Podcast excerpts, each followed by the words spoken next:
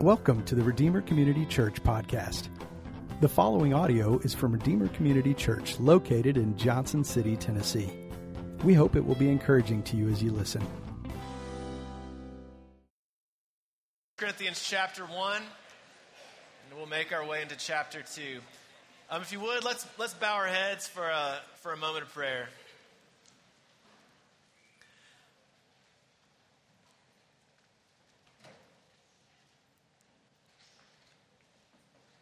God, you are an amazing Father. And you continue to draw people to yourself, um, to rescue us, and to move people um, from, from these positions where we're just spiritually dead and hopeless. And, and you, God, you bring us back to life and make us these beautiful new creations. And God, we know that you see us as perfect before you. Um, but that's not exactly what we're seeing right now. And, and God, we're, we're a work in progress, and you've promised to bring to completion what you started. And so, God, we long for the day that, that we'll see ourselves as you do. God, we know one of the ways you, you work on us is through the preaching of your word. And so, God, as we look to your word today, we ask that it would chip away um, at the worldliness that holds, uh, that tries to grip our lives, and that it would, that would loose its grip, and that we would run to you. Um, even when things don't exactly make sense to the world around us, God, give us a hope that rests in how you're at work. It's your name that we pray. Amen. If you if you could change or make an adjustment to one thing in Christianity that would make it easier for you to talk about your faith, um, what would it be? If there's one thing that you're like, this is just where things always seem to get a little awkward when we start talking about blood or whatever it might be, if there's one thing that you could say, like, I just wish that God would have done this differently, or I wish that I could change this part of the story, because if that was different, then it would be a little bit easier to, to talk about my faith. Do you have any of those things where, like, this, do we really believe that? Uh, when I was in college, I watched a lot of Comedy Central, and, um, and with that, I also watched a lot of South Park. Now, I'm not proud of that. I don't condone that. I don't encourage you to do that. Um, I'm not saying that's a, that's a good path, but I did it as part of my story. And um, but, but there was one particular episode where they built the whole show around Joseph Smith and the founding of the Mormon Church. And, um, and it was hilarious. It was, it was actually somewhat accurate. And so, and so after watching that, one of my buddies goes, Mormons believe some crazy things. And I remember hearing that and immediately thinking, so do we. Like, like, if you're not a Christian and you're on the outside looking in and you're weighing like what Mormons believe and what Christians believe, you're probably not going like, well, yeah, that's totally possible. These guys are crazy. You're probably thinking you're both crazy, right? Like, there's there are things that we hold on to, things that we believe that the world looks at and thinks that is ridiculous, right? And so, with that, there's this temptation to take the gospel and to, to adjust it, to tweak it, or to make it where it's more appealing or more acceptable in the culture that we live in. All right? And so, that's a temptation we deal with today. And it's a temptation that those in Corinth were dealing with as well. All right? So, last week we saw how Paul has a high value on unity. Unity is an important thing for the church to be an expression of, of Christ in the world. If we're going to be a powerful expression of Christ in the world, we need to be unified. But unity isn't ultimate. You see, we're not called to unify despite the truth, but to unify around the truth. And so what we see is that the mission is the gospel. And when we run after that together, the byproduct is that we will find ourselves unified. Right? So Paul's picking up on that thought. The mission is the, the gospel, and the byproduct is unity. The problem that we're going to see, though, is that the Corinthians are tempted to adjust the message of the gospel in hopes of it being more acceptable or more attractive to the culture they're in. So let's pick up in chapter 1, verse 18. It says, For the word of the cross is folly to those who are perishing, but to us who are being saved, it is the power of God.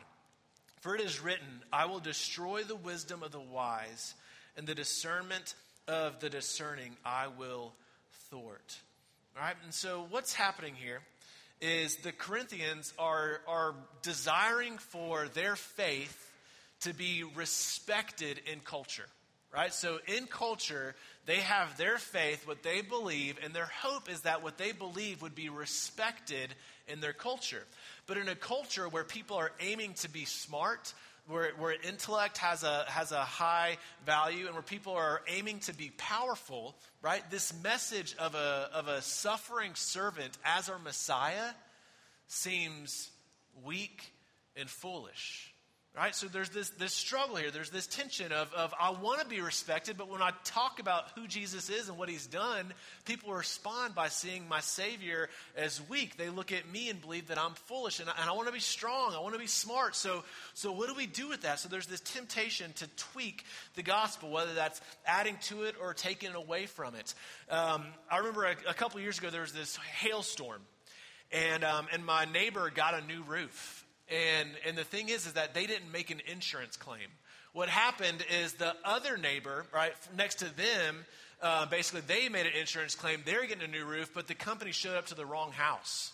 They just get on the roof, they start ripping stuff off, and, and he shows up halfway through this job, and he's like, what are, what are these men doing to my house? And it turns out, wrong house. But with that, they had to make up for their mistake, and so what did he get? a new roof. All right? And, and so, but the truth is that his roof was doing just fine. No one needed to come in there and tear stuff up and lay new stuff down. And, and so the same thing is true of Christianity. We don't need a new roof. Like we've been doing fine for, for 2,000 years. And so when we come in and think that, well, I'll remove this, I'll put this new thing down, if you think you're adding value to your faith, you're not. The truth is, is you're actually devaluing it and robbing it of the power it was meant to have. And so Paul looks at the gospel and he says, Look, God works in unexpected ways and does unexpected things. And people are going to respond differently to that. All right, so this kind of gives us a, a, peek into like how should you expect people to respond to your faith? And he says there's two types of responses. Some people hear this, what seems ridiculous, and they turn to God and find life. Others are going to hear this and think that is that's crazy and they're going to turn away from God and they're going to head down a path that leads to eternal perishing. So people are going to respond to this message in one of two ways. But just because some people don't respond favorably doesn't mean we come in and make adjustments. This is a plea for us to hold tightly to the truthfulness of Christ and what he did for us. Look at verse 20. He says, Where is the one who is wise? Where is the scribe? Where is the debater of this age? Has not God made foolish the wisdom of the world? For since in the wisdom of God the world did not know God through wisdom, it pleased God through the folly of what we preach to save those who believe. Right? Sometimes when we see people that we hold in, in really high um, intellectual esteem, when we look at people like this person is really smart, They've got a lot of degrees. They've got a lot of letters after their names. Like, look at what they've accomplished in life. It's really easy to look at that and to see how do they respond to Christianity. And sometimes when people that we look at is, is very intellectual, is, is very smart and established in education, we look to them and see that, well, if this person who's so smart um, has, has, has reason to not believe in the truthfulness of Christ, then, then am I off on this? I mean, if, if the smartest people aren't believing this, then, then am, am I dumb for believing it? And so it's really easy to, to look at that and to think, well, like, how could the smart people not agree with this? And, and the truth is, is that there are intellectuals on both sides of the equation, all right? Like, Christianity is not filled with just idiots that are like, I don't know. Like, it's like we, we have smart people that are thinking through this. Our faith is one that has reason to it, right? Like, like while I said earlier that Mormons believe some crazy things, but so do we. The, the good news is that what we believe is crazy was actually done in public for people to test and has witnesses to it. It's not just one person in the woods saying, believe me. So, like, our faith has reason to it, and there are people who have thought through that. But what he's showing here is that when people have a worldly wisdom, right? When people that we look up to and see as, as intellectually established, this worldly wisdom, he says if their hope is in the world, they have this assumption, right? They, they kind of have this, this bent that says, we don't need God and we're fine without him. Right? So there's this mindset, this worldly wisdom says, we don't need God, we're fine without him. And so with that, there's this thinking that says, if there's a problem, we can fix it. Right? When you think that I don't need God, I'm fine without him, you think that if there's a problem, you can fix it. And so the solution to the world's problems ultimately lies in us and what we can do. Right? So think about it. Just, just an example would be um, I'm seeing hats pop up around Johnson City that, that look like the Trump hat, but they're green, and they say, Make America Green Again, right? So, Make America Green Again. There's the hope. What's the problem? Pollution, right? And so, so you look at the world and say, okay, God has given us this world to care for, um, but people have overused and abused it, and so now things are not as they should be. So we've broken this thing, and the hope is, well, if we could get people, like we're the we're the solution. So if we can get people to recycle, to reduce, and reuse, then we can make America green again. But how many of us really believe that's going to happen? Right? We know if the, if the solution lies in ourself that we're going to fail. And so when it says that God has made the wisdom of the world foolish, he's saying that history should be our lesson. That, that when, it, when it leans in on us and our human nature, like even our best intentions have potential to cause great harm. At the end of the day, like us being the solution always ends badly. God has made that foolish. But when you, when you preach the gospel and tell people, look, you're not all right, you're not fine, you need Jesus. And when people respond to that by saying, I, I, I think you're right. Like, I am hopeless on my own. I am broken. I, I know I can't fix this thing. He says, when people believe that, it pleases God to save them. Look at verses 22 through 25. He says, For Jews demand signs, and Greeks seek wisdom. But we preach Christ crucified, a stumbling block to the Jews and folly to the Gentiles. But to those who are called, both Jews and Greeks, Christ the power of God and the wisdom of God. For the foolishness of God is wiser than men, and the weakness of God is stronger than men. All right, in Corinth, two of the biggest ethnic groups that would have made up the town were, were Jews and Gentiles. Right, and so, so when he says that, that Jews were demanding signs and Greeks were seeking wisdom, he, he's saying, look, like they had their own stumbling blocks. They, they had their own things that were holding them up from, from putting their faith in Christ. And so for the Jews, their response was, well, God, if you're real, show me a sign. Or if you're real, prove it. Right? And it's not that Jesus didn't perform miracles and show signs and prove that he was who he said he was. It's just that it didn't work out how they wanted it to work out. So they had these ideas of God's going to perform miracles that are going to reestablish Israel to a, a, place of prominence. And so if a Messiah comes in and does miracles that makes Israel great again, then we know he's real. He performed signs and miracles, but it wasn't what they wanted, right? So they placed themselves as like God's going to meet us on our terms. And if he doesn't meet us on our terms, then he must not be real. So the Jews were looking for God to prove himself.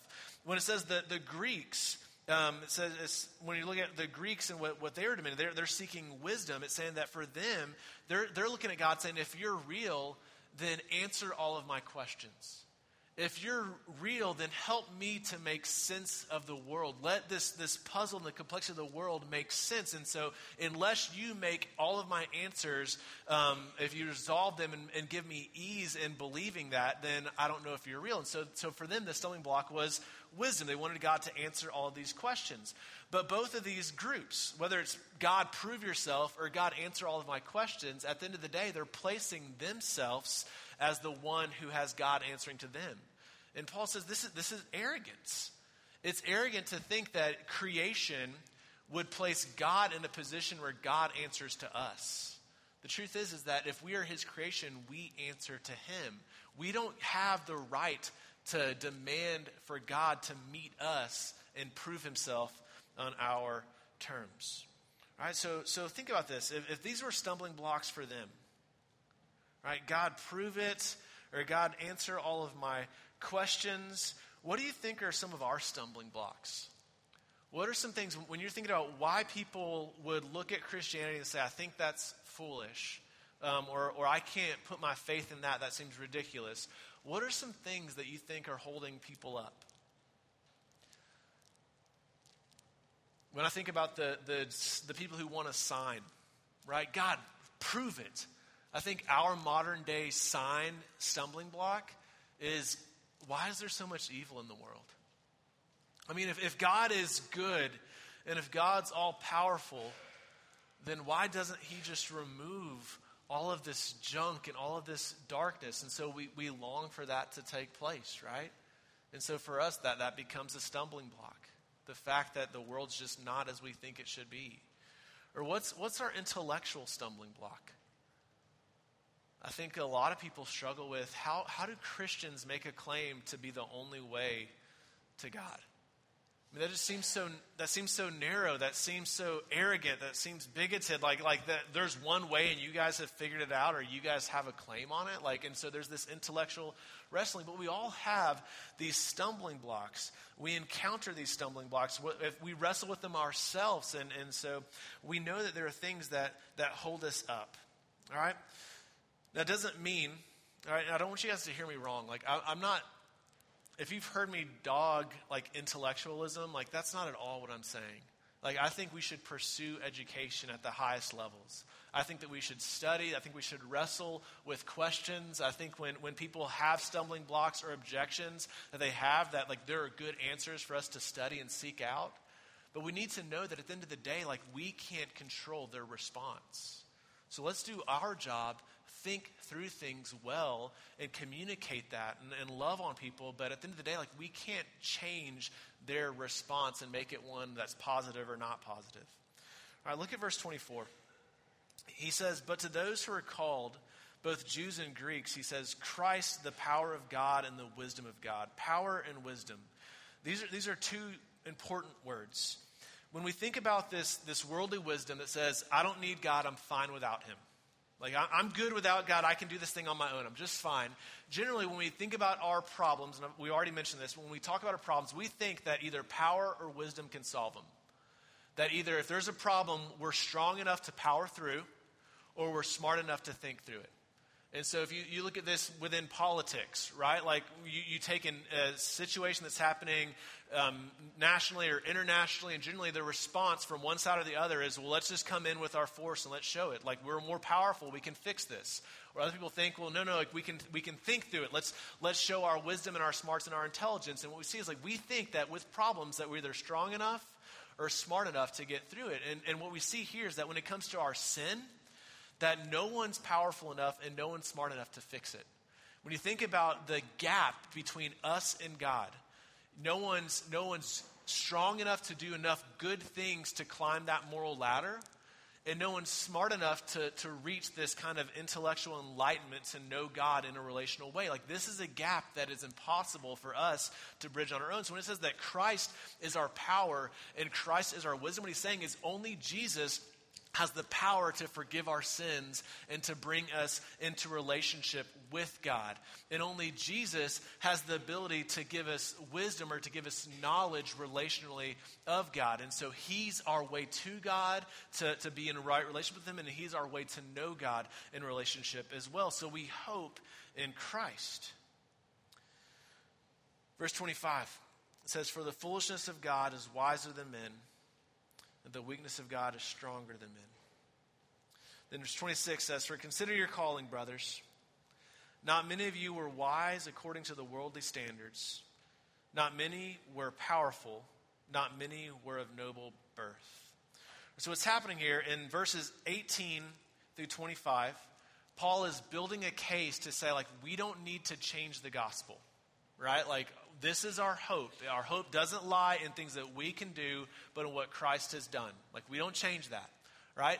Now, he knows that there's this temptation that the Corinthians are dealing with where they're looking around and thinking, well, do I need to adjust this? Do I need to tweak this? Do I need to doctor it up to make it more acceptable, more attractive, more relevant in our society? And, and so they're starting to doubt the power of the gospel right? They're starting to, to doubt whether or not the gospel can be effective as is. And so now in verses 26 through 30, 31, what Paul's going to do is he's going to say, I want to I wanna give you guys a case study.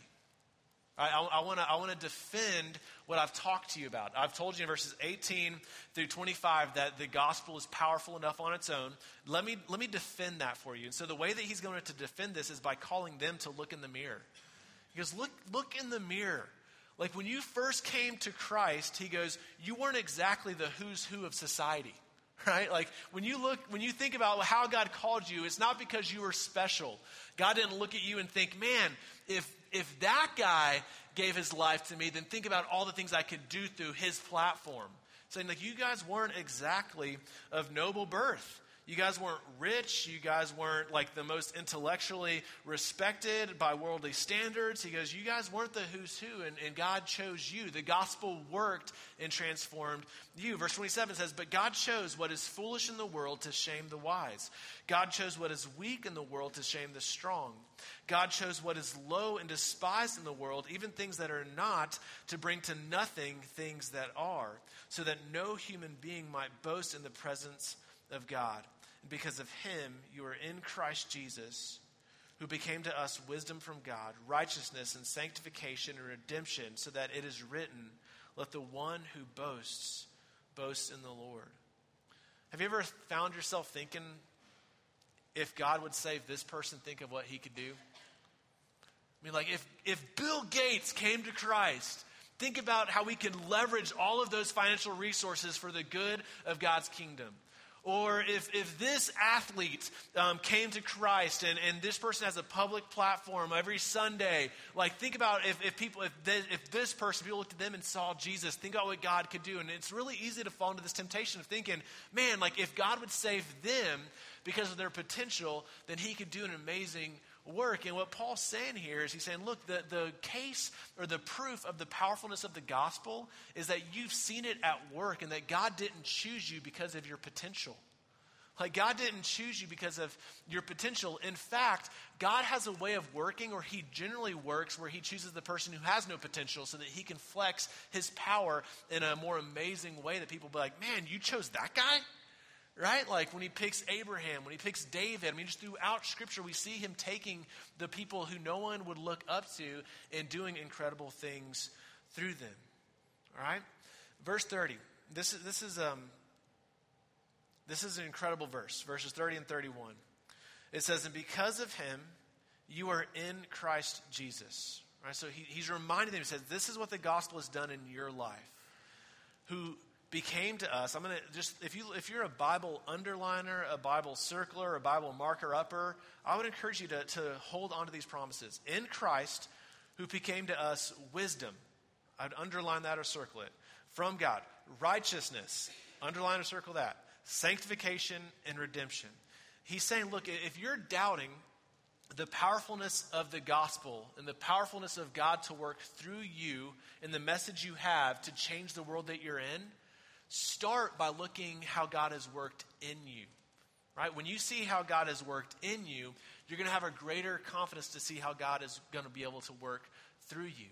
So when it says that, that Jesus is our wisdom, saying that through Christ we have knowledge of who God is. It's only through Jesus that we can know God. When it says that in Christ we, excuse me, that, in Christ we, we have righteousness. Right, that we, that we have righteousness. He's saying that it's only through Jesus that we are right with God.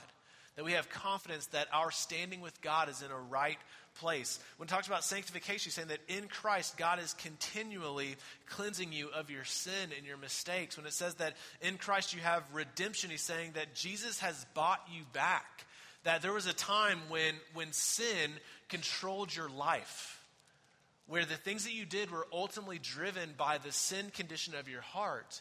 And, and that way you were enslaved to that. But when Jesus redeems you, it says that he purchases you back that he pays the price to free you and then he claims you as his own so that God looks at you no longer as a slave but as his child.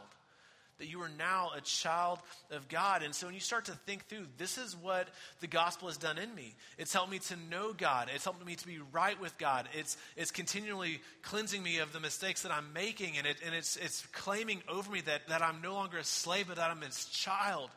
Like that puts in us a confidence to say, okay, if God can do that in me, if God can change my heart, and I look at where I once was and where I am now, then I have this incredible confidence know that God can work through me to change the heart of others in the world. That's what we boast in. We don't boast in, in a, a more clever message or a more clever method. We boast in the power of the gospel to make change happen.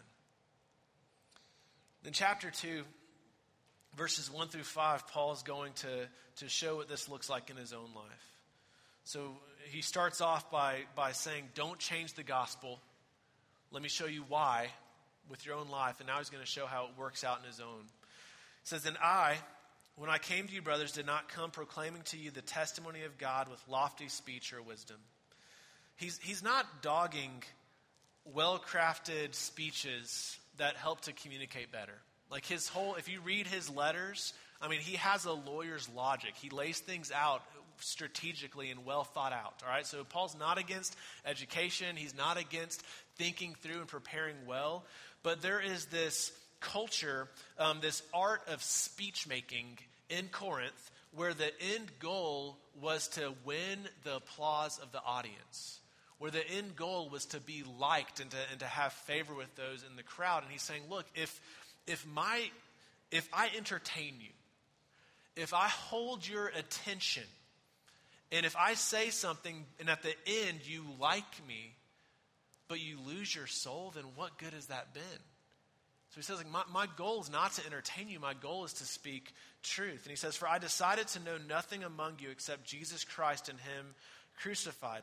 Paul's not saying that every message was an Easter message. Right? He's not like I only preach Jesus being crucified. Like he, like the whole book of Corinthians, like is is things other than that. Right? What he's saying is, no matter what I preach, it ultimately points back to Jesus. That you can't, but he can. Then in verses three and following, it says, "And I was with you in weakness and in fear and in much trembling."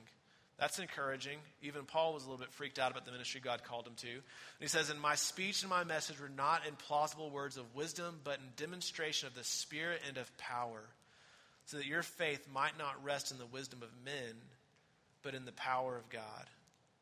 He's saying, Look, my, my confidence in the gospel's impact isn't in what I bring to the table. My confidence in gospel impact is in God and Him doing the impossible, bringing people who are spiritually dead to spiritual life. All right, so, so let's just kind of wrap this up. Let's bring this, this home and, and why this is important. And that's a, that's a lot of information to, to wade through.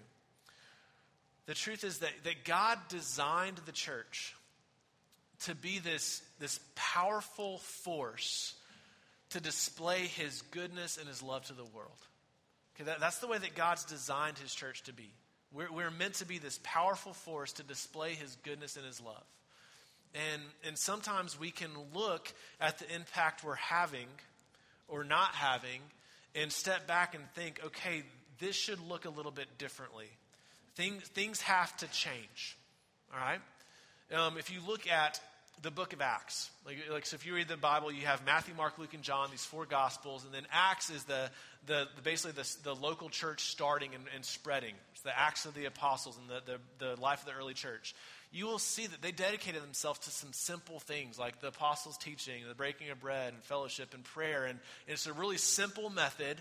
And, and all of a sudden, God is adding to their church by the thousands. Like, and 3,000 came to Christ today, and 5,000 this week. And like, you're like, this is crazy, right?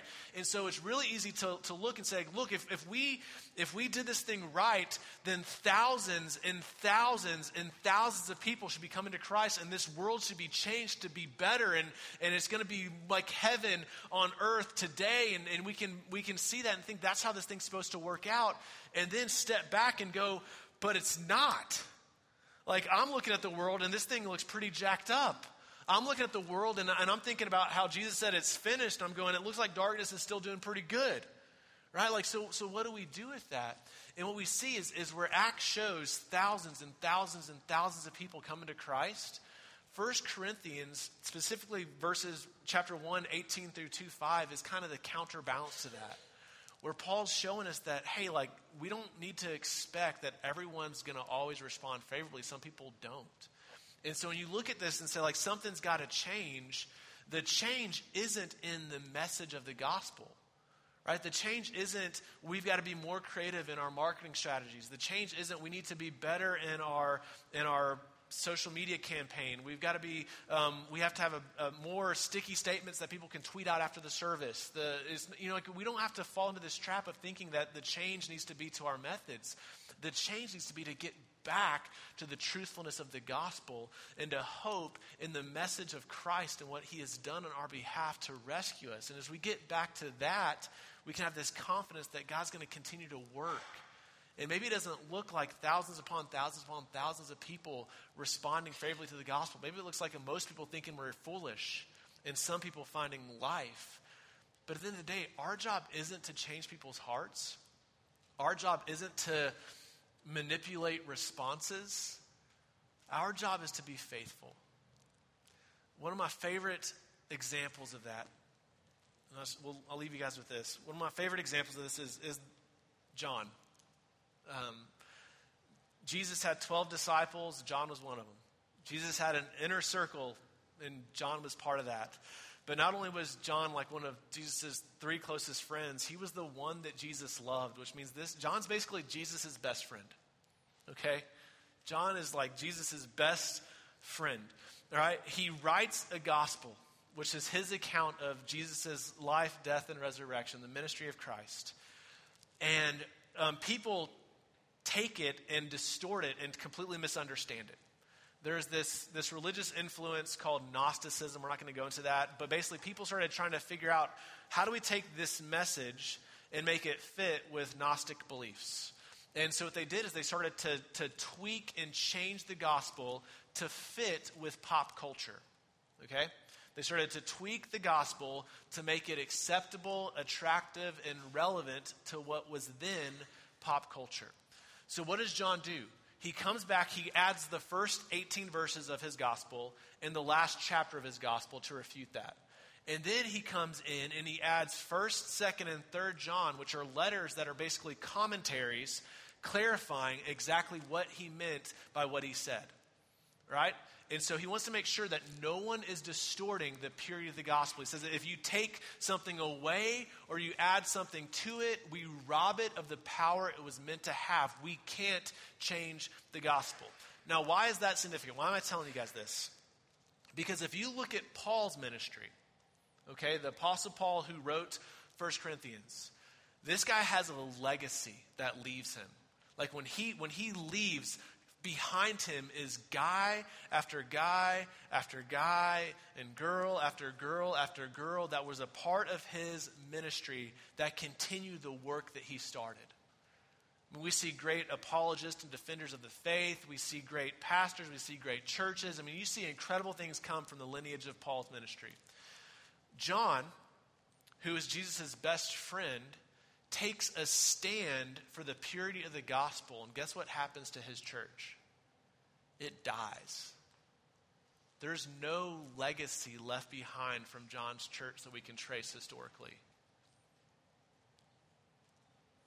People have looked back and said, can we even call John a successful pastor? I mean, look at the legacy of his ministry. It just dies off. Like he took a stand for the period of the gospel and it, it just goes silent on him. Can we call him a successful pastor? And the truth is, is that his concern wasn't success, it was faithfulness. And that should be our concern as well. We're called to be faithful, and we can leave the success and the results in God's hands. So as we go and proclaim the beauty of Christ in our lives and through our lives to a world that needs him, to a world that most likely will push back, we have confidence that some will respond and find life. We have confidence that God longs to invite us into what He's doing to show His power, but our call is not to get the results. Our call is to be faithful to the message. God, I thank you for your word. And I thank you for men who have faithfully stood for the gospel for thousands of years.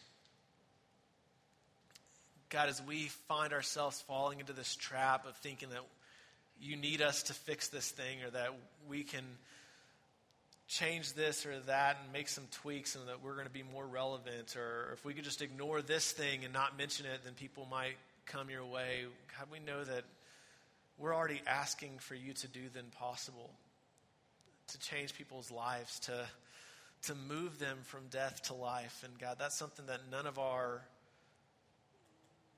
none of our gimmicks can do only the power of Christ in us and in you, through you. God, I ask that you would make Redeemer a church that's faithful. God, we, we long for success. We want to see you move. We want to see thousands and thousands of people place their faith in you, God, but that's, that's not our job. Our job is to be faithful. So, God, help us to be that. Help us to unify around the truths of the gospel. And, God, let us take part in seeing what you're up to to display your goodness and love to this town and to this world. It's your name we pray. Amen. Thank you so much for listening to this audio from Redeemer Community Church in Johnson City, Tennessee. You can connect with us and find out more information at redeemercommunity.com.